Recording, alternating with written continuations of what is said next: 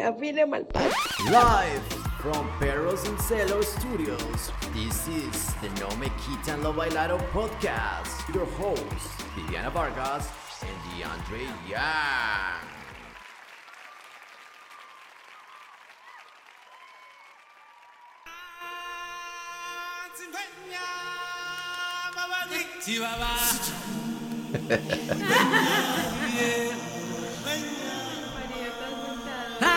Hola gente, ¿cómo están? Perro,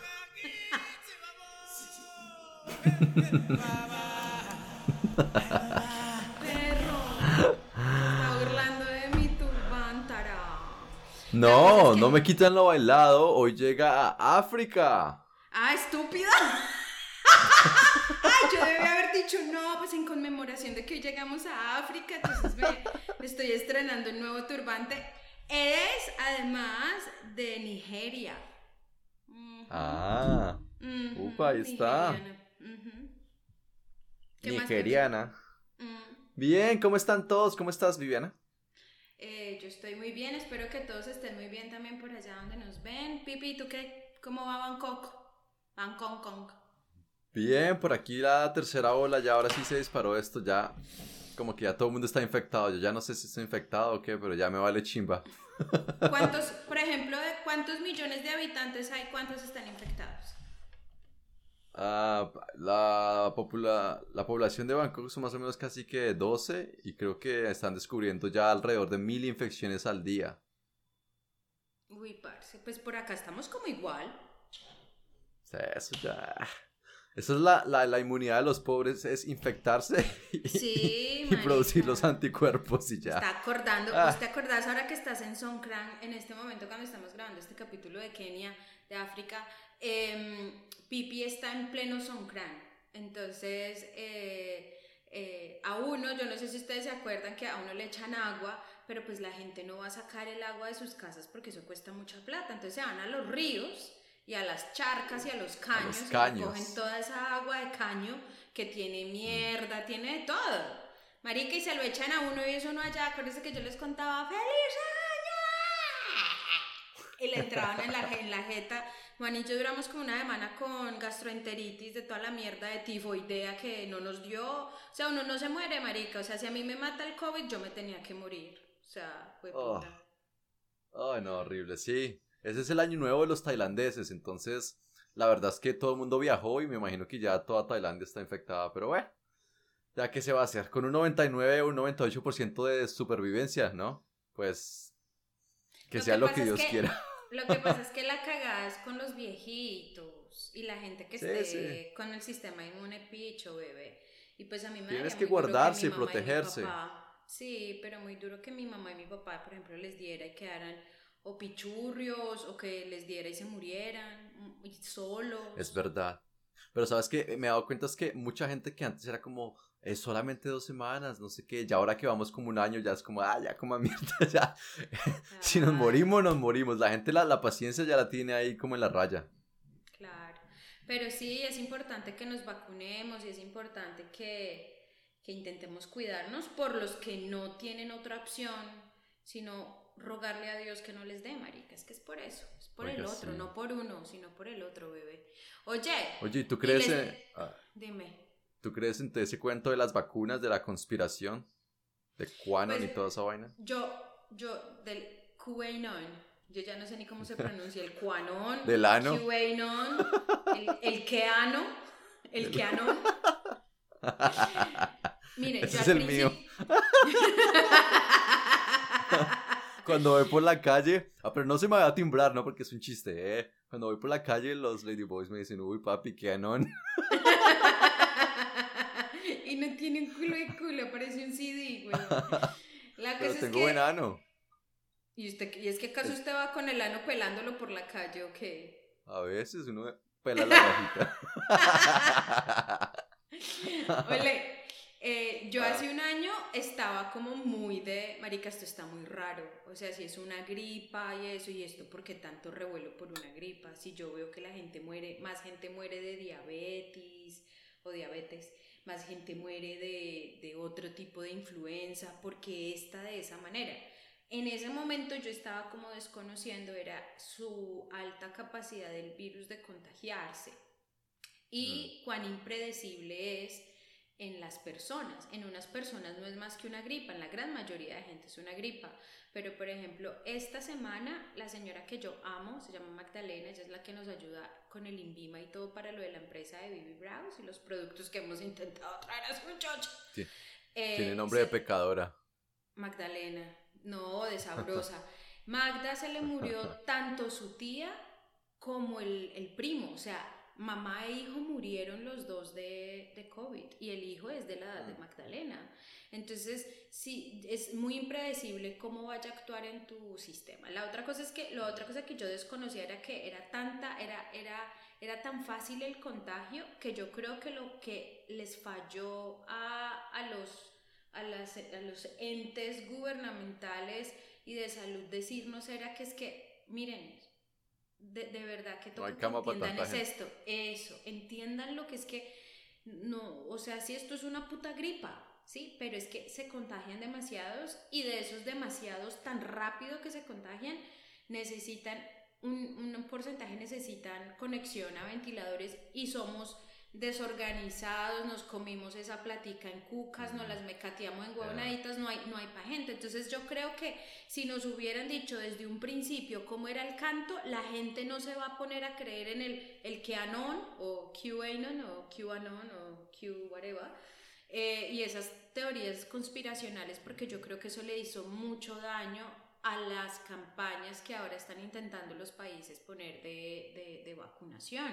Todo sí. El mundo está desconfiado. Miren, acá en este país, aparentemente los locales no querían aplicarse. Esto es lo que me dijeron a mí. Yo esto no lo sé. Recuerden, yo no soy la Organización Mundial de la Salud. Yo no soy nadie. Yo soy una pobre estúpida que pone turbantes. Ya.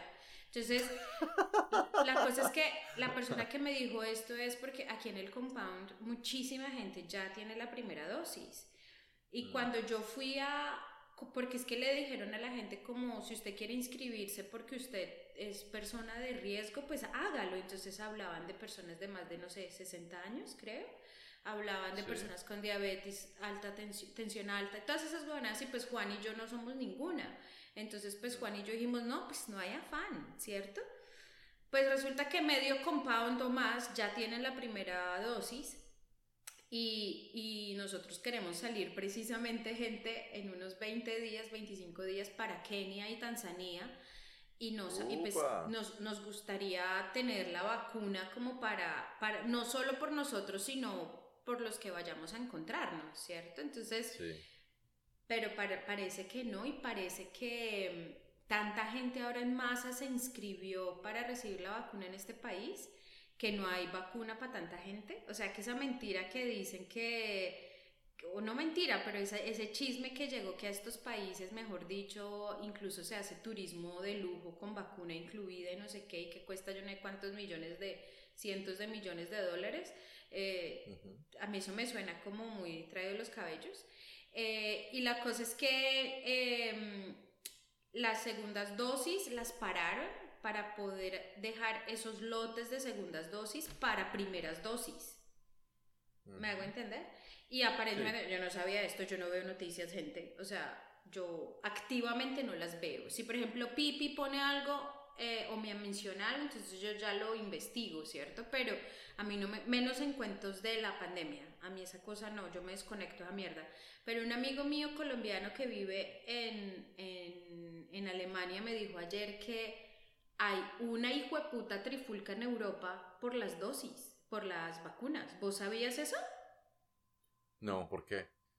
Yo tampoco, o sea, yo, pero explícame, zorro. Y es como, no, pues mira las noticias y yo, venga, no es por pereza. Es que yo, yo siento que las noticias no son una fuente fidedigna de información de ninguna índole. Pero más sí. o menos lo que entendí era que, eh, eh, no, lo, la, digamos, AstraZeneca, Seneca, que es como, creo que esa sí. es de un país escandinavo, yo no tenía ni idea, que había prometido, digamos, cinco y, y solo mandó dos. Entonces, ah. pues, están, es como, ¿cómo se dice? Clogged, está clogged, está taponado como las está vías trabado, de... ¿sí? Sí. Entonces, como que no han podido suplir con las cantidades y aparentemente como que se agarró Reino Unido con el resto de Europa. Ay, marica, o sea, como dejen siempre. Hacer... Dejen así, o sea, ah. si hay Brexit, huevón. Otra razón más para odiar ese Brexit tan pendejo en el que se metieron. Entonces, a mí lo aparentemente... que me da risa es que, que todos odian a Bill Gates ahora, ¿no? Al nerd del salón. Todos le cayeron porque él como que lo vio venir y como que entonces, ah, usted fue el que nos hizo esto. Y el man como, ¿son tan estúpidos? ¿En serio? Sí, yo incluso llegué a pensar, yo, ¿será que este, este man de verdad se puso en esas huevonadas? ¿Será que este cuatro ojos? Sí, yo, porque es que cua- ah, también hay que creer que cuando el río suena, piedras lleva, ¿cierto? Yo, ah. vayamos a investigar. Entonces me metí como al Instagram de él, marica, el man ya no puede poner una foto de una pestaña. Le mandó D M, ¿qué hubo pues, perro? Usted qué bonita se está haciendo. No, pero el man ya no puede poner una foto de una pestaña pipi, porque la gente, ¡maldito! ¡Nos estás matando, perro inmundo! Y, y, y el man, mira, pipí, fue puta, me quito una teta. El man hizo un podcast hace un par de meses con una vieja. Eran tres sí. personas. Marica, ¿vos crees Hagámosla, que...? No me quitan lo bailado. Don Bill, que, que por acá Viviana Vargas de Cartago tiene unas preguntas para usted. Venga, Bill, Bill, ¿es cortico para qué nombre? Ah, para Ricardo. ¿William? No, sí, para William. William. Oiga, sí. don William, don William. Mire, yo al principio de... Ah, bueno, el podcast. Entonces, yo me lo quise escuchar y llegó Juan del trabajo y yo, y yo lo estaba escuchando. Y Juan, ay, qué pereza, quita eso. Y yo, bueno, lo quité. Marica, ¿vos crees que lo volví a encontrar, huevón? Tocó volverlo a buscar. Pero la primera pregunta que le hacían fue, puta, ¿con quién eran? Eran, eran, eran, eran tesos. Era una vieja de Hollywood y dos manes tesos. Uno de esos, obviamente, Don William, Don Bill.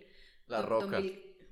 No sé. No, la vieja era de Hollywood. No, la vieja era de Hollywood. Y la otra persona. Ah. Y, y el man eran otros tesos. Bueno, la cosa es que la primera pregunta fue: ¿usted por qué cree que, que a personas como usted lo culpan de esto? Y el man más o menos decía como... La gente no puede ver que una persona está bien intencionada y que quiere hacer algo por la humanidad y que tiene los, como la, el dinero para hacerlo, porque la gente lo ataca, busca maneras de atacarlo. Yo pienso que de pronto fue como un, una persona que de verdad lo envidia demasiado y lo quiere ver acabado, que empezó a correr estos rumores, porque el man sí hizo como una, ¿cómo se llama eso? Como un, un pipí, como un, un drill. ¿Cómo se dice un drill? Un... Como una... Simulacro. Un, escena... un simulacro, un escenario el año anterior, o sea, en el dos mil diecinueve creo que el man lideró como un simulacro de qué pasaría en el mundo si pasase una pandemia, y más o menos fue casi tico, como muy premonitorio, y es como... ¿Pero eso lo hace el malo de la película? No, de hecho prueba que el man, uno, se preocupaba por la humanidad, dos, el man es muy inteligente. El man ah. es muy inteligente, porque es que, sí. marica, es, es, es sencillamente poder predecir cómo una pandemia se va a comportar. Eso es, es, es esa gente que es capaz. Por ejemplo, yo admiro mucho la gente que es como Julio Verne, que pudo escribir libros sobre el futuro a punta de imaginación. Julio Nava. ¿Quién es Julio Nava? El cantante de Cali, ¿te acuerdas? Julio Nava. El de quiero llevarte en mi bolsillito, una vaina así. Llévame dentro de tu bolsillito, ¿no? Parce, y usted que es del Valle, bueno. Marica, no.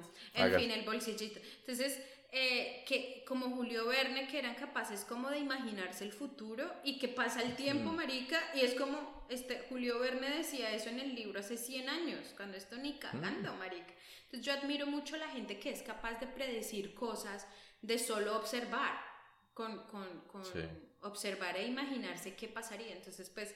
Pues marica, pobre Bill Gates, weón, pobre nerdo, se la montaron, pero fea. O sea, yo creo que a nadie en el mundo le han hecho tanto bullying, tan gononea, como al pobre Bill Gates. Bill Gates debió haber aprendido de Jesucristo, parce. Crucificaron a Jesucristo, weón. Sí. Ya, ¿qué más puede esperar uno? Parce, ustedes pueden creer que yo no sabía esto de la Biblia. O sea, no, yo estudié en colegios católicos prácticamente toda la vida, incluso los colegios militares Uy, en Colombia ¿y te tocaron? Son católicos. No, no, no, gracias a Dios. A mí sí. No, mentiras. A Pipi se le nota, de razones. Es, no. un, es como transfóbico. No, a mí sí me das rabia que no me hayan tocado porque me hace sentir feo. Oigan, pues, eh, pero que estamos hablando. Ay, sí, ven, por esos chistes que tan malos. Que tú no sabías cosas de la Biblia. Ah, que, que descubrí una cosa que yo no tenía ni idea aprendiendo del Islam. O sea, yo aprend- porque estoy, les cuento que ahora estoy en, en clases de historia de la Alhambra. Eso es en Granada, Andalucía. Ta, ta, ta, ta, ta. Ta, ta, ta, ta. Entonces estoy en una clase de la Alhambra y estoy en una clase del Kurdistán y de la gente kurda. Entonces la cosa es que aprendiendo de eso, eh, por alguna razón, en, ustedes saben que cuando uno coge un tema para aprender, uno empieza como a leer de ese tema y luego dice como... Mm. Yajidistas, y uno, ¿pero qué es eso? Investiguemos qué es yajidismo. Y luego de yajidismo sale otra cosa, y luego otra cosa, y luego otra cosa. Cuando uno menos piensa, marica, la Virgen termina María. Uniéndose. ¿Sí? Termina ¿Sí? en Afganistán. Termina allá. Uniéndose la historia, sí. Bueno, la cosa es que, espérense, acomodo esto de acá. No me estoy tirando pedos, gente. Estoy acomodando mi sillita. Entonces, la cosa es que. Acomodando el fusil. Estoy perfecto. Lo va a matar, pipi, marica. Bueno, la cosa es que eh, le iba a seguir el chiste, pero no, caca, Viviana. Bueno, la cosa es que la cosa es que descubrí por qué mataron a Jesús. O sea, yo pensé que a Jesús lo habían matado. ¿Hasta ahora? Hasta ahora, marica, puede creerlo, cuarenta años después. Yo pensé que Jesús lo habían matado era porque él, por sus ideas. Yo pensaba que al man lo habían crucificado por por ser la persona que era y por decir las cosas que estaba diciendo y por los milagros y por toda esa mierda. O sea, por alguna razón yo pensé que era que los romanos decían como, marica, es que este man nos va a dañar el tumbao, huevón, este man está hablando unas cosas muy locas, mándenlo a matar. No, vos sabes por qué fue, dime. Por ahí, por una mesa que salió mal, como era carpintero, ¿no? Una, una silla que vendió... Se desculó por allá el emperador. Es como, ¿quién hijo de puta es esta silla? O por una demanda de alimentos. ¿Demanda de alimentos? No, porque el man se supone que no tuvo hijos. Bueno, entonces no sé. Ah, entonces tú tampoco sabes, estúpida.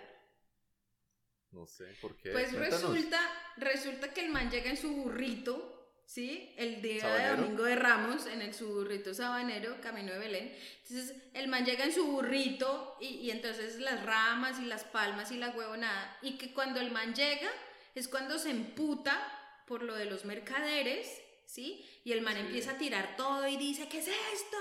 Ustedes le, le ¿cómo es? Están cobrando más dinero, como, como, como aprovechándose de la gente. Bueno, yo estoy acá parafraseando, ¿no? O sea... Yo no me sé, el man realmente que, además que en este punto nadie sabe. Les dañó el caminado. Sí, que el man, ¿te acordás? ¿Te acordás que el man levantó mesas y se emputó y se emberracó? Pues los judíos... Los agarró a puetazos. Los judíos mercaderes, porque acuérdate que pues los judíos siempre han sido los dueños de la banca y del billete y del comercio, dijeron, ¿qué tal este hijo de madre hippie? Viene acá a levantarnos el negocio. Entonces, lo que hicieron fue irse a decir, miren que Jesús... nos dañó, el, eh, o sea, nos, nos levantó a patadas el negocio, entonces pues, pues como si a uno le hicieran eso ahora, entonces uno va y pone una querella, una denuncia, una huevonada, entonces pues al man sí. lo llevan donde, ahí es donde yo no entiendo, pues el man tuvo que haber destruido muchos chuzos, marica, o el chuzo de alguien muy importante, o de varias personas importantes, del Pablo Escobar judío de la época, porque el man llegó hasta Poncio Pilato, que era como el... El, el, el man romano en, a cargo como de esa área del Imperio Romano, no era aquel, esa era otra cosa, que yo chiquita pensaba que, que yo escuchaba a Herodes y yo, yo escuchaba a Poncio Pilato y yo pensaba que los dos eran como Césares al tiempo, o sea, la ignorancia de un chiquito cómo le enseñan a uno la historia, la cosa es que Poncio Pilato, yo creo que por eso el man se lavó las manos también, porque el man diría como, pues esta puta pelea tan cula. En serio, o sea, regáñenlo, métanlo a un calabozo, hagan algo, no sé, por tres días, cinco días, un mes, algo, pague la plata, Jesús, vea, le destruyó al man, no sé qué negocio pudo haber tenido un judío en esa época, y ya, suerte, suerte es que le digo agonía, no, pues marica, lo crucificaron y lo mataron, entonces, pero esto fue leyéndolo desde la perspectiva del Islam, ¿sí? Entonces, entonces, pues esa les cuento. Yo no sabía, ¿ustedes sabían eso? Que había sido por haber levantado el, el, el mercado. Yo no. Yo no. Y qué forma pues, tan marica de morir. Yo creo que, yo creo que, yo, o sea, está muy raro, gente. O sea, pónganse a pensar. Yo creo que mi, mi, mi padre, desde los cielos, y el man me habla de tú a tú, me dice, gorda marica, mañana usted va a entrar en un burro y usted va a ver una cosa que no le va a gustar en ese mercado. No se ponga... Contrólese, por favor. Sí, por favor, sin sí. huevonadas, porque ellos ya, ya no puede hacer nada donde usted la cague, parce. Y ya uno...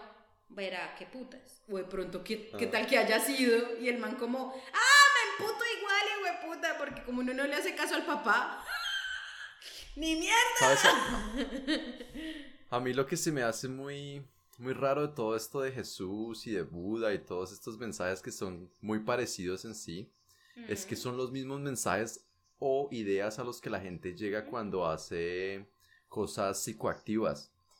Uh, uh-huh. Entonces a mí se me hace que si investigan bien, yo creo que estaban en sus en, en sus, sus cachos o, o se habían comido algunos hongos no. o lo que sea, porque porque Papi, el mensaje siempre es muy cierto, muy es que muy, el mensaje muy muy parecido. Todo es igualito, de cualquier mm. religión es igualito, el de cualquier religión es igualito. Pipi, cuando tú ahorita vayas a Vipassana va a hacer uh-huh. clic. Es decir, cuando vayas a hacer Vipassana vas a vas a enterarte de qué es Vipassana. Pero después de Vipassana, cuando alguien a ti te hable de religión o de prácticas o de la espiritualidad, marica, eso es Vipassana. Y si es Vipassana, en todo es lo mismo. Es que el mensaje es clarito, facilito, es el mismo. Yo no sé si yo les he contado que yo desde hace un año exactamente comencé un curso de milagros eh, y es haga de cuenta los ejercicios como si uno hiciera Vipassana todos los días, marica. El mensaje es el mismo y es clarito. ¿Cuál es el mensaje?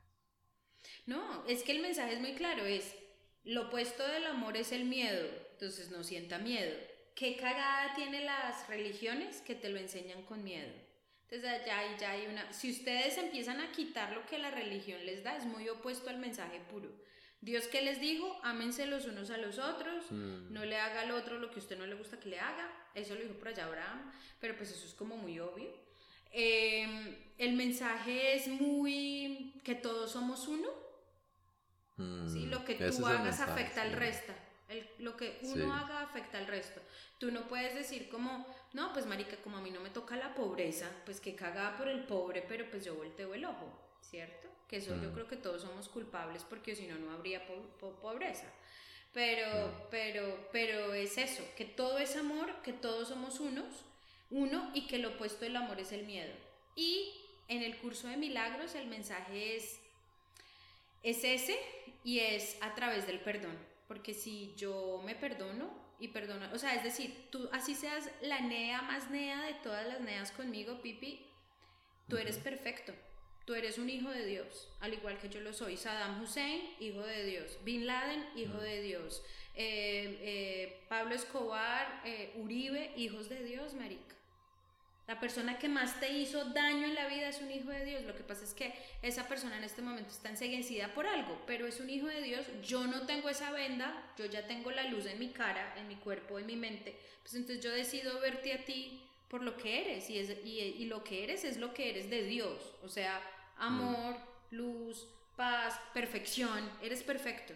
Y pues el resto ya son huevonaditas que no decido ver para no dañarme mi paz, papi. Sí. Bueno, sencillo. Ahí está, filosofía para la vida moderna por No Me Quitan Lo Bailado.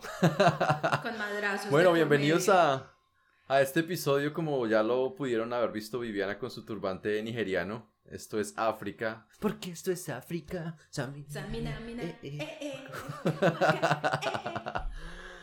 Bienvenidos a nuestro episodio número tres mil ochocientos quince. Sí. Kenia. Bueno, llegamos a este episodio y hagamos la conexión con el episodio anterior rápido. Como quedamos en el episodio anterior, a mí me retuvieron en el aeropuerto de Dubái, les leí una parte de mi libro. Y bueno, para contarles así como por encima, pues estuve en esa oficina con los policías como tres o cuatro horas mientras me chequeaban. Y chequeaban cosas ahí por el teléfono, por el computador, en el pasaporte. Me metían dos, tres, cuatro, cinco dedos en la boca. Y um, me ponían la orden de restricción para no poder volver a entrar al país, ¿no? Entonces ese era el plan que yo ya había visto, ahora que tú hablas de los visionarios, siempre nos pasa, vemos el futuro, nadie nos hace caso y después quedamos como, ¿sí ve? Se los dije.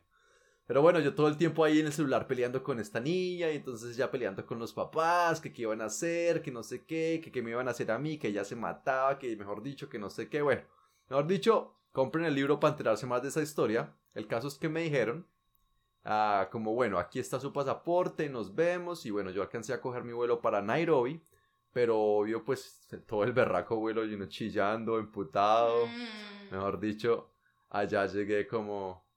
como con la o sea, lágrima Kenia, suelta todavía. Kenia quizás no fue... Te toca repetir Kenia, no para revivir, sino para vivir lo, el, la experiencia linda que debió haber sido y no pudo porque ibas con el corazón roto. No, no, pero fue muy, muy, muy bonita e interesante. Y les okay, voy a pues. contar esto porque pues... Um, obviamente yo iba con todas estas cosas de ruptura amorosa, peligro, traición, bueno, mejor dicho, pero también había algo de emoción y consuelo en ese viaje. Y es que eso creo que es el amor que... que me inspiran los viajes, y es de lo que hablábamos ahorita de que cuál es el mensaje, ¿no? Entonces el mensaje es estar también presente en el momento para ser feliz, que no importa esas preocupaciones que ustedes tengan o de las que tengan que encargarse en una semana, dos semanas, eso todavía no existe, estén en el momento.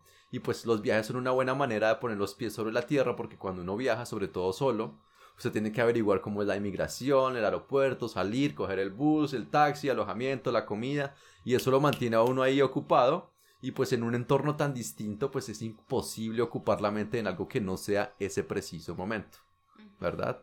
Sí. Y bueno, la, la llegada al aeropuerto, marica, no, o sea, fue muy chistoso porque yo les conté en el episodio de Brasil, que yo llegué a Brasil, fue mi primer país en el que yo como que vi que había una población hablando un idioma totalmente diferente, como, ¿saben? Viajamos por... toda Sudamérica, pero uno entra a Brasil y empieza la gente a hablar portugués. Así fue en Nairobi, porque pues obviamente yo llegué, me bajé el avión, marica, y eso fue Jambo. Como llegar. Sí. Jambo, Jambo. Marica, todos estos afros, weón, pero afros así como decimos en Colombia, que son afros, afros casi que morados.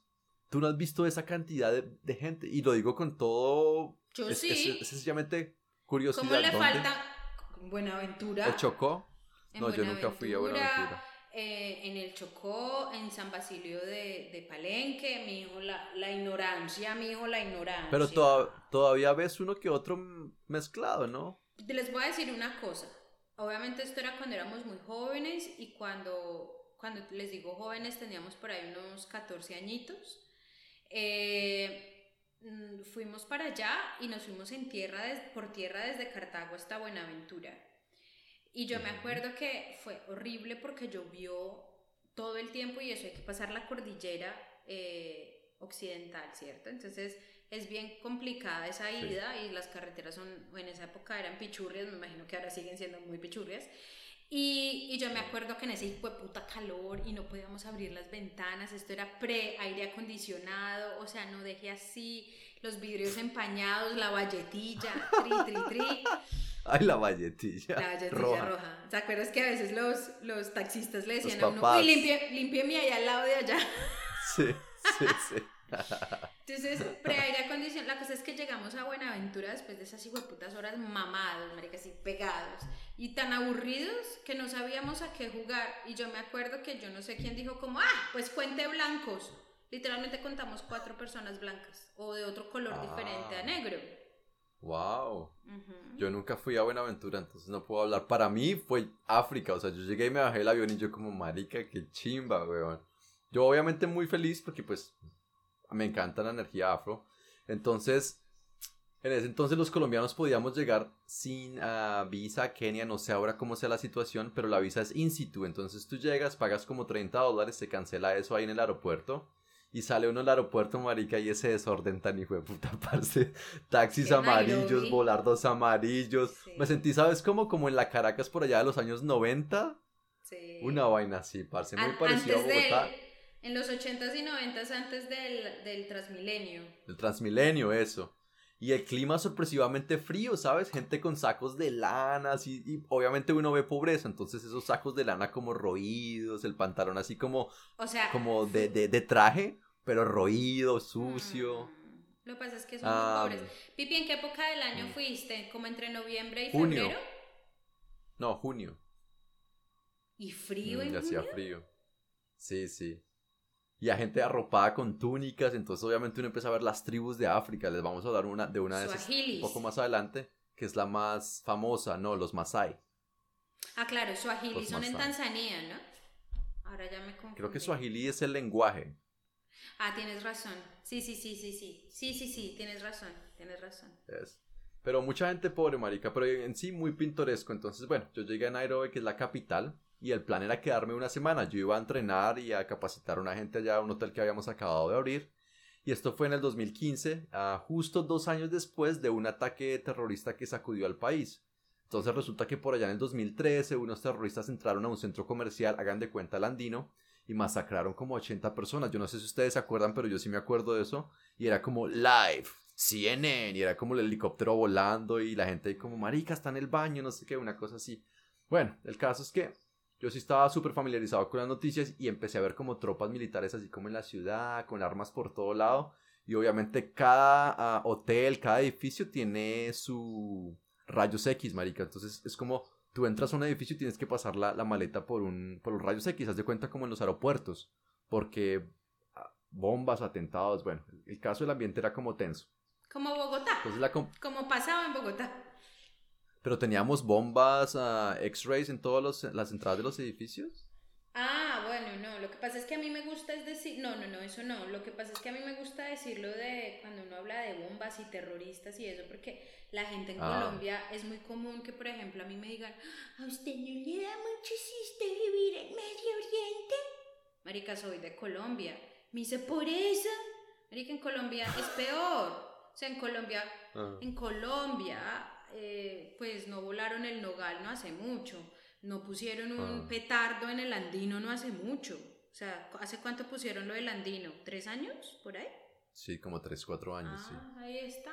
Entonces, ojo, no se vayan a radicalizar con las palabras de Pipi, porque nosotros no estamos nada lejos. Nada mm. lejos. Y sí, no. yo sé que vamos a llegar a esa parte y vamos a andar más, pero la gente keniata es divina tuturumaina. Mm. O sea, es de la gente más sí, sí. querida del mundo. Ok, mm. entonces go on, papi. En sí, en sí esta gente, la verdad que... hace estas cosas, ah, pues no son gente de Kenia, realmente son gente que viene de Somalia y de otras partes, pero a mí lo que me impresionó es ah, el nivel de seguridad, o sea, ver ejército en las calles, fue una vaina como wow, porque pues yo ya no vivía hace mucho en Colombia, pero bueno, el caso, la compañía para la que yo trabajaba, que era de Tailandia, hizo como un partnership con unos hindús, mira que eso me impresionó, tú ves que los hindús van para todas partes del mundo y hacen plata, parce. Y son tienen los paisas. Tierras, y tienen negocios, y tienen edificios, mm. entonces resulta que un man por allá en Nairobi construyó un hotel y dijo, bueno, manéjenlo a mi compañía y yo voy a hacer eso, pero entonces esto era muy chévere porque era el mejor y más nuevo hotel de la ciudad que esa ciudad había visto en muchos años, entonces haga de cuenta era el, no sé cuál es el hotel allá ahorita en Bogotá más famoso, un Marriott, un Hyatt, un Hilton, una vaina así que uno dice, marica, hay que ir allá, y toda la gente está allá, la gente play, tomando cócteles en el lobby, no sé qué. Entonces era muy chévere y pues estaba la crema innata de la sociedad nairobinense. ¿Y tú sabes la historia de Kenia? ¿En qué sentido? ¿Cuál parte? ¿De cómo los colonizaron? ¿Qué les pasó? ¿Toda esa cosa? Un poquito, sí, pero bueno, dale. Por diferencia, sí, dale me... tú hoy y yo te complemento. Me puse a averiguar y sabes que fue casi que al mismo tiempo que Europa hizo contacto con Kenia por allá en los mil quinientos... A, con los portugueses, pero no fue sino como hasta el mil ochocientos que los ingleses empezaron como a apropiarse y a hacerlos parte de una colonia. O sea, fue una vaina como muy paralela a, la, a nuestra historia, pero un poco más tardía en desarrollarse y en desenvolverse. O sea, la independencia de Kenia llegó hasta mil novecientos sesenta y tres, ciento cincuenta años después de la de Colombia. Uh-huh. Es una vaina que uno dice como, wow, hasta hace nada. Y lo que pasa es que, la, para que entiendan un poco ese proceso de descoloniz- descolonización de África, les recomiendo un libro de Diana Uribe que se llama África, nuestra tercera raíz, porque África se descolonizó de... de, de Europa. África, o sea, África entera, o sea, el continente entero que como continente yo creo que es quizás el más grande o el segundo más grande después de Asia, no sé, pero...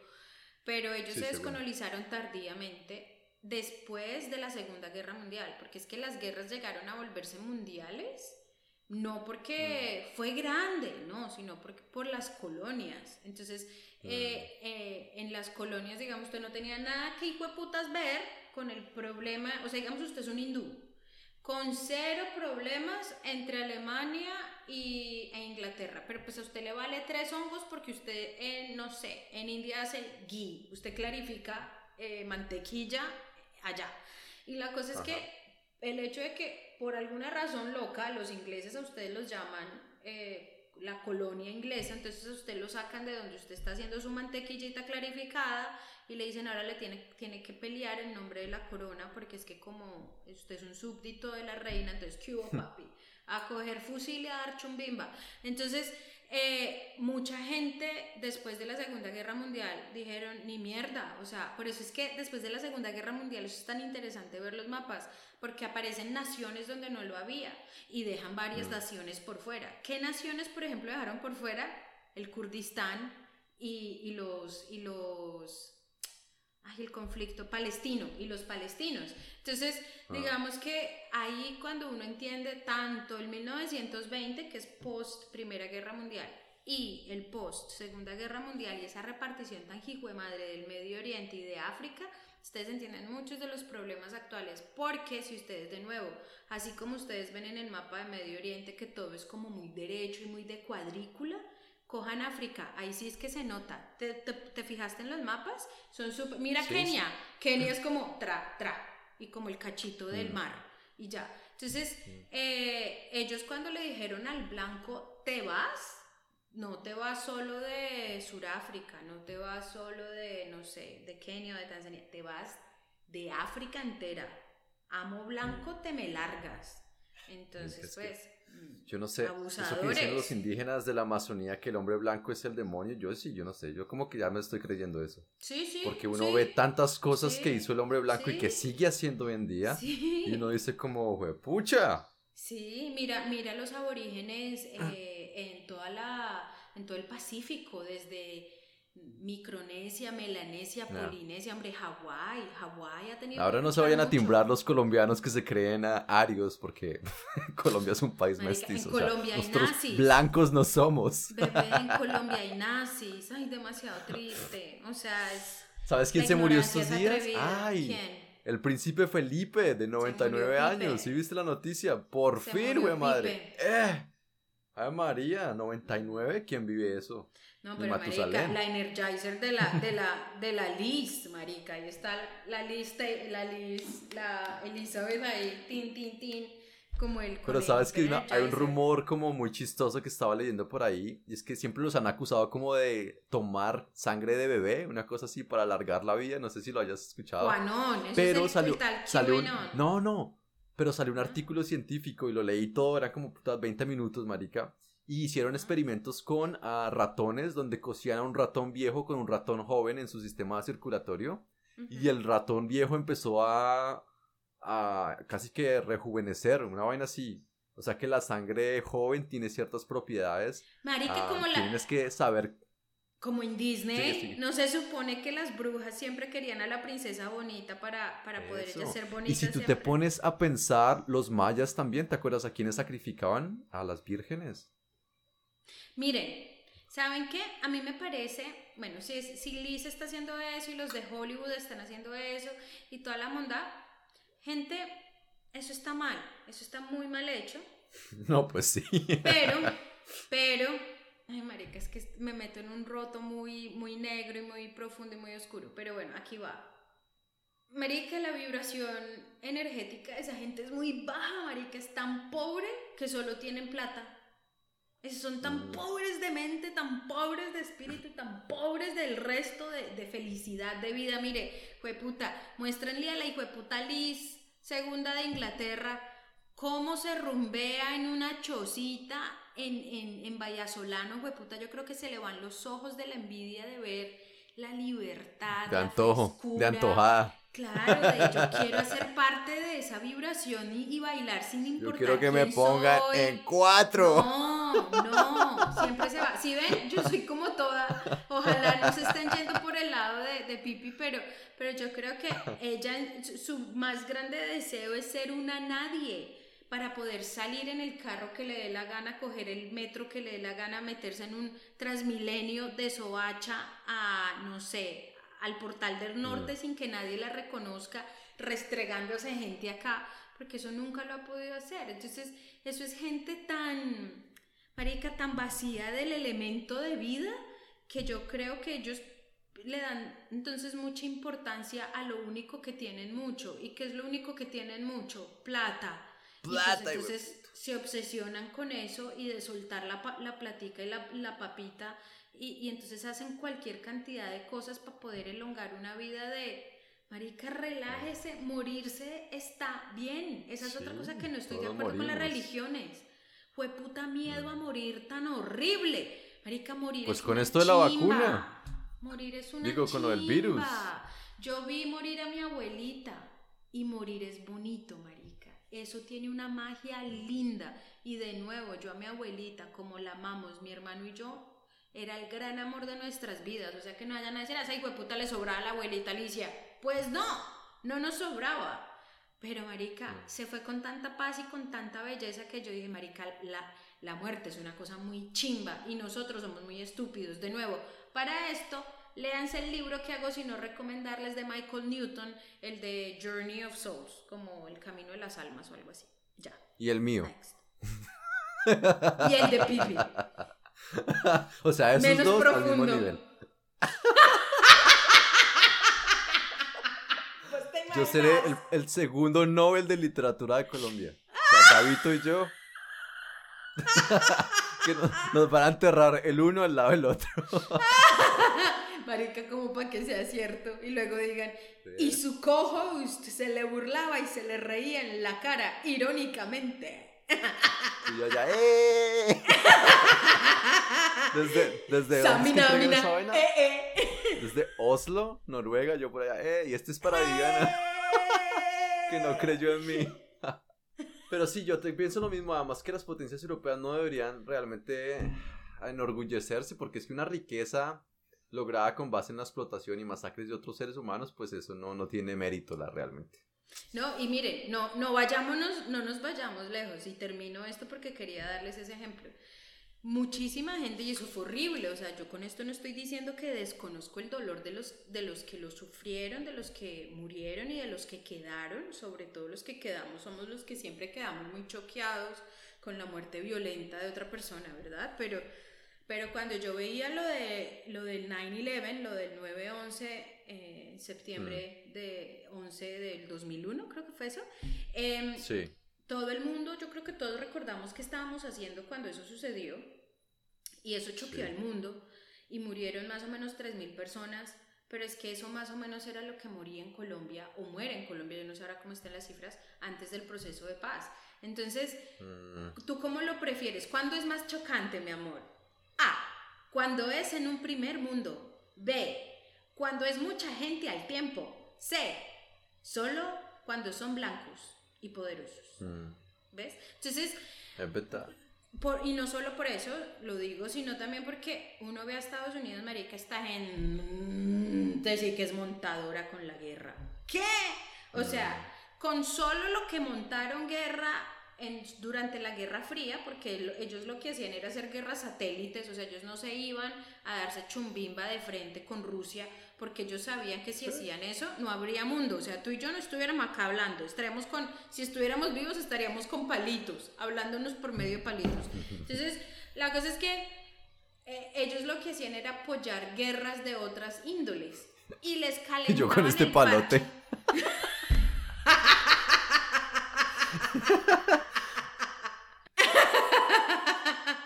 Entonces, miren, entonces la cosa es que Estados Unidos dañó tanto el parche de tantos países, marica, dejó tantos países desestabilizados, regiones enteras desestabilizadas, pues no nos vayamos lejos, Irak, Siria, ¿ves? No, tú sabías lo Latinoamérica. Siguiente. Latinoamérica. Latinoamérica, escucha esto, yo esto no lo había conectado bien, o sea, yo sí lo había escuchado Di tú, en los dos últimos años de presidencia o el último año de presidencia de Obama, pero de nuevo, porque es que entender este conflicto de Medio Oriente es muy largo y yo entre más aprendo, más me doy cuenta que un culo sé. Pero yo había escuchado en algún punto que era por Estados Unidos que ISIS se había creado. Y yo como, ¿ah? Y eso de que como sí. que yo no entendía el porqué. Pues es muy sencillo de entender. Saddam Hussein tenía un ejército y pues Estados Unidos vino a darles chumbimba porque a ellos se les metió que aquí había, en ese país había weapons of armas mass de destrucción masiva. Eh, exacto. Entonces a ellos se les metió eso, obviamente mucho antes de que comenzara esa guerra muchos dijeron, pero es que no hay pruebas de que eso exista, pero pues bueno, se les metió por la cabeza, allá llegaron, desmantelan el, el, el poder de Saddam Hussein y queda, dizque que este era el tercer ejército más grande del mundo, el de Irak, yo no tenía ni puta idea, era enorme, y entonces mm. queda en este mundo de fuerzas armadas, así vea, más o menos como están quedando en Colombia desde hace como cuatro años. Y entonces, mira, espérate, espérate que porque vas a conectarlo Traquetear. de Colombia. No, no, no, no. Vas, a, vas de pronto como a, a, a conectar nuestro proceso de paz cuando no se hace bien y no se respetan los acuerdos. Ojo a esto. Entonces, la cosa es que quedan un mundo de personas que estaban entrenadas para eso, para la guerra o para ser militares, ¿sí? Y, y Estados Unidos les dijo, well, hello. Number four, hello. Ya me burlo del acento de ellos, pero ellos llegaron y les dijeron como, miren, nosotros queremos comenzar de cero, ¿sí? Y pues no los necesitamos, gracias, chao. Marica, los sacaron de taquito y los dejaron en la inopia, en la inmunda, en la asquerosa. Esa gran, esa poca eh, eh, porcentaje de personas se radicaliza y arma, que ya están armados hasta los dientes y que están más entrenados que un hijo de madre, y se radicalizan y se vuelven ISIS, lo que ahora se llama como ISIL, o sea, es raro, ISIS, eh, sí. es, cada vez como que le cambian el nombre, esa parte tan no la he entendido bien, y entonces pues mm. ahí tenemos entonces también Siria, y ahí tenemos Irak, y ahí tenemos un mundo de problemas muy graves, y entonces yo me pongo, qué pena que me alargué tanto, pero esto era para decirles, nadie merece morir violentamente en la vida, nadie, nadie. Pero Estados Unidos, ¿qué esperaba después de crear tanta discordia antes del nueve once, no? Porque es que esto es lo que les conté ahorita de ISIS y eso fue después del nueve once, pero antes del nueve once creó tantos conflictos, apoyó tantas guerras, por ejemplo, solo la del sí. Vietnam, eso es asqueroso. ¿Vietnam? ¿Vietnam? No, marica, eso es asqueroso. Y entonces, ¿qué querían? Que no les hicieran nada. Eso es como cuando a usted le jalan el pelo chiquita en el colegio, o le dan patadas en el colegio, y le dan patadas, y le dan patadas, y le dan patadas, y le dan patadas, y le dan patadas. Pues va a llegar un momento donde usted dice, eche para allá, marica, o sea, quite, chite, tenga. Ah, lo tenga. Que pasa ahorita con China, yo por eso yo creo que este cuento de eso de que nos meten a nosotros con la prensa occidental, yo últimamente pienso que todo lo que nos dicen de Estados Unidos, mejor pensemos que es más bien lo contrario. Total. Porque es, le están haciendo la zancadilla a China, si se dan cuenta. Sí, sí. Ah, y se la están como que tirando el progreso y es muy feo, o sea, es como porque el vecino le está yendo mejor y entonces uno ir y como lo de Bill Gates, el agua para que se le para que se le inunde la casa o una cosa así, o sea, qué gente tan bueno. El cacho. Antes de seguir con Kenia, miren, en política no le crean a nadie. Los los políticos, eso es muy berraco, conseguir a alguien que de verdad, o un gobierno que de verdad esté operando por el bien de la gente. Marica, yo creo que eso solo se ve en muy pocos países. Muy mm. poquitos. Bueno, hablemos de viajar. Entonces, el turismo obviamente es muy importante para Kenia. Kenia es un país como Colombia. La agricultura creo que es primordial, pero el turismo también. Entonces, ¿a qué va la gente a Kenia? ¡Safari! ¡A gozar! No, mentira, sí, a los safaris. Kenia tiene como sesenta parques naturales en donde se pueden ver a todos esos hermosos animales africanos. Pero y en la mayoría uno, pues se toman pero fotos. Pero hay uno muy importante, el Masai Mara. El Masai Mara. Y al sur mm. lo llamaron Serengeti, o sea en Tanzania, y al norte lo llamaron Kenia, es decir Serengeti. Masai Mara. Qué, qué oso. Es verdad. Ah. Una de las migraciones de animales más grandes del mundo se da una vez al año, y entre esos dos parques, como ya lo, lo dices. Ah, en la mayoría se pueden tomar fotos, pero también hay algunas reservas privadas para cazar que, en serio, yo no entiendo esa mierda. ¿Por qué alguien va a matar por entretenimiento a un animal? No me cabe en la cabeza. Y cuesta mucho. Miren, en, por allá como en el dos mil siete, creo que matar un león, es que dependía. Si usted, si usted mataba a un león era tanto, si usted mataba a un chita era tanto, si usted mataba a una hiena era tanto, y así. Pero como que el top, top, top era el león, ¿sí? Y, y, hmm. y, y de ahí para abajo comenzaba tra, tra, tra, tra, tra, tra. Entonces, claro, como no hay tantos especímenes, especímenes ¿cómo se dice? Especímenes. Especímenes. Especímenes de especímenes, cada... Sí. De cada, ¿cómo se llama? Especie. Entonces, pues, obviamente no pueden dejar que todos vengan a matar. Usualmente son americanos mm. muy millonarios. Por eso, por ejemplo, el hijo de Trump, ¿sí? Que eso siempre se lo sacaron en cara al, al hijo de Trump. Y entonces matar un león hace en el dos mil siete, creo que, no, ¿o era un león? Bueno, costaba más o menos unos ciento cincuenta mil dólares matar un león. Okay, y eso, y a mí me parece que es barato. Horrible. Yo les cobraría como, deme cinco millones, mi amor, de dólares. Y, y te dejo matar, pero ni siquiera, marica. Y ni siquiera. Y de ellos... pesos kenianos. La cosa es que allá lo que hacen es matar, porque es que esas fueron mis primeras preguntas, como marica, y usted lo mata en Asia, ¿qué digo? Lo mata en África, ¿y cómo luego lo monta? Pues marica, hay taxidermistas retesos, entonces eh, al amiguito le hacen toda la taxidermia del mundo, le ponen ojo de vidrio, lo rellenan no, de no hay que hijo de puta, o sea, marica, le hacen absolutamente ah. todo. Y se lo llevan, que eso además cuesta otro cojonal de plata llevarse ese animal ahí tra hasta eso es muy triste. Y para mí la verdad me duele en la más casa. O sea, que nada. Sí, a mí la verdad a mí la verdad me duele más la crueldad hacia los animales que la crueldad hacia los humanos, porque pues en esa ya como que llevamos dos mil años, pero ahí creo que yo ¿dos vengo mil? A poner mi grano de dos mil bueno más más más pero mi grano de arena es contra con los animales, porque mira que ninguna religión ha puesto un grano de arena de bondad hacia los animales. Y esa es una crítica muy grande que yo le hago a las religiones. Que Oye, no hemos sí. aprendido a ver a los animales como iguales, iguales. O a las plantas como iguales. A las especies También, como iguales, naturaleza. todas. Toda la naturaleza entera. Cannabis bueno, de calidad y barato. El Masai Mara, entonces, ya les dijimos, está conectado con el Serengeti en el National Park en Tanzania. Y es una... de las maravillas del mundo moderno. O sea, está ese, está el Amboseli, que es muy famoso por los elefantes, sí. Y está uno que se llama el Tsavo o Tsatsavo East National Park, que son algunos de esos parques allá en Kenia. Y por el otro lado, la gente va a Kenia a las playas, porque resulta que Kenia queda como en la misma latitud en donde están Seychelles, Maldivas, Bali, e inclusive una parte de Brasil. Y entonces tienen playas geniales. Dicen que la, una de las mejores playas del continente están en, en, en Kenia.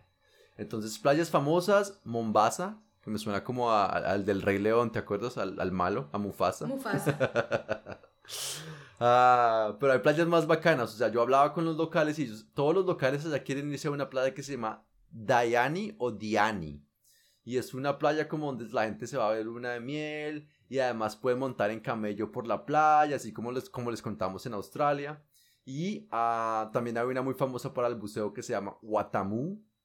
Uh, y hay una que se llamaba como Malindi o una cosa así, que es como a los que les gusta la rumba, este tipo de full moon parties de las que les hablamos en Tailandia. Esas tres como que son las más famosas. Haga cuenta Cartagena, Santa Marta y La Arenosa, chico. Ahí está. Y para que ustedes sepan... En, en África, o sea, en África el turismo es tan importante, tan, tan importante, y en países como Kenia es muy importante. Ustedes pueden conseguir experiencias de safari de todos los precios habidos y por haber. ¿Qué hace la diferencia? Que obviamente los animales no les gusta a los humanos, porque nosotros olemos, somos bullosos. Entonces, por ejemplo, si, si no sé, si un, una leona, que es la que caza, está ahí a punto de cazar y llega un jeep con veintisiete personas, pues adivinen que le quedó la casa, ¿sí? Porque obviamente... Pues, con la bichota. Mm. Llega Entonces, el jeep con la bichota. La ¿Cuál jeepeta? Es la reina del parche ahora? Entonces, ¿cuál es la diferencia? que obviamente los lugares que son más económicos, eh, ustedes van a disfrutar la experiencia de safari con muchísima gente y por ende es mucho volumen de personas y por ende poca cantidad de animales. Igual se ven, pero no es lo mismo. Entonces, por ejemplo, hay, hay, hay un tipo como de, de turismo muy exclusivo en África y como decía Carlito Rodríguez, nuestro gran profesor de la universidad, desafortunadamente lo verdaderamente sostenible, ecoturístico, de bajo impacto, eh, para, tanto para el ambiente como para los animales y eso, eso tiene que ser muy exclusivo y exclusividad, papi, costoso. Entonces, mm. digan ustedes por allá hace... casi veinte años, va a ser, sí, quince años por ahí, eh, habían lugares en, en, en Amboseli, por ejemplo, donde una noche por persona te costaba mil quinientos dólares americanos, o eso sí, pues te incluye todo, pero digamos, hace quince años esos mil quinientos dólares por persona, o sea, digamos, si usted va con su pareja son tres mil dólares diarios, Eh, incluía un helicóptero porque estas reservas privadas quedan en el medio de la nada, entonces ellos se pueden dar el lujo de tener o avionetas o tener helicópteros para que tú llegues al, al eso le llaman lodge, como al, mm. como al hotel. Entonces, y usualmente no hay más de diez habitaciones, o sea, cuando está completamente repleto el lugar hay veinte personas quedándose, y lo que le da como ese coso de lujo y como de experiencia única, además de todo esto que les acabo de decir, es que más o menos el ratio de, de huésped a, a cantidad de personas es muy alto. Por ejemplo, nos dirás tú, en tu hotel en Bangkok, ¿cuántos empleados por huésped hay?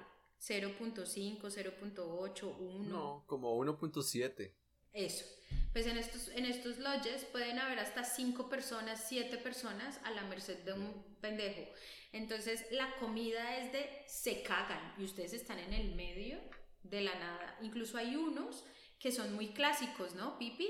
Que son esas, esas, esas tents, esas carpas muy como sí. de la época colonial, que recuerdan mucho esa época colonial de, de, de, de europea a África. Y entonces ustedes pensaron como, ¿qué, marica? tres mil dólares por quedarme en una hijueputa carpa. Pero pues, parce, la carpa. Glamping. La carpa. De ahí viene la idea del glamping. Es de ahí donde nosotros... Pero pues nos falta mucho pelo pa' moño para llegar a lo que va lo África. ¿Y cómo será de desconocido África? Y yo, ¿por qué estoy dando todas estas especificidades? Porque para el colombiano, África, el colombiano en general, África no es un destino... que uno diga, ay, yo quiero ir a África. Mi mamá, yo me acuerdo que le dijimos a mi mamá, mami, ¿no le gustaría que la lleváramos a África? Ay, no, magona, no me lleve. ¿Para qué? ¿Para ver pobreza y eso por allá? La ignorancia es atrevida. Me imagino que si uno le mostrara, si tomara el tiempo de mostrarle a mi mamá cómo es África, yo creo que mi mamá diría, qué ignorancia. O sea, miren que yo me iba a perder de este gran paseo por, sí. por la ignorancia. Entonces, Af- África, África es mucho uno más de los que... más lindos. ¿Cierto? ¿Cierto mm. que sí, Pipi? ¿Queda uno con ganas de más, Pipi? ¿Quieres sí. volver? Uh. Todo el Yo volví mundo una vez igual. Más y quiero volver otra vez más. Ahí está. Eh, recuerden, África es mucho más que Egipto y Marruecos. Y más que el Waka Waka. Y que el Rey León. Y que el general. Ah, no, ese es panameño. Ese es panameño, estúpido. Oiga, marica, de Panamá nunca volvió a salir nada. ¿Cómo que no? Solo en general, Blades. ¿No? Rubén ah, Blades, bueno, sí, bebé. Rubén uh, sí, sí, uh, sí. Papi, respeto. Bueno, ¿cuánto, es, ¿cuánto tiempo es recomendable irse para Kenia o para África?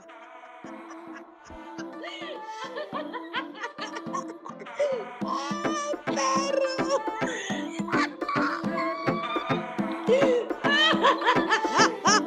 Que afile mal.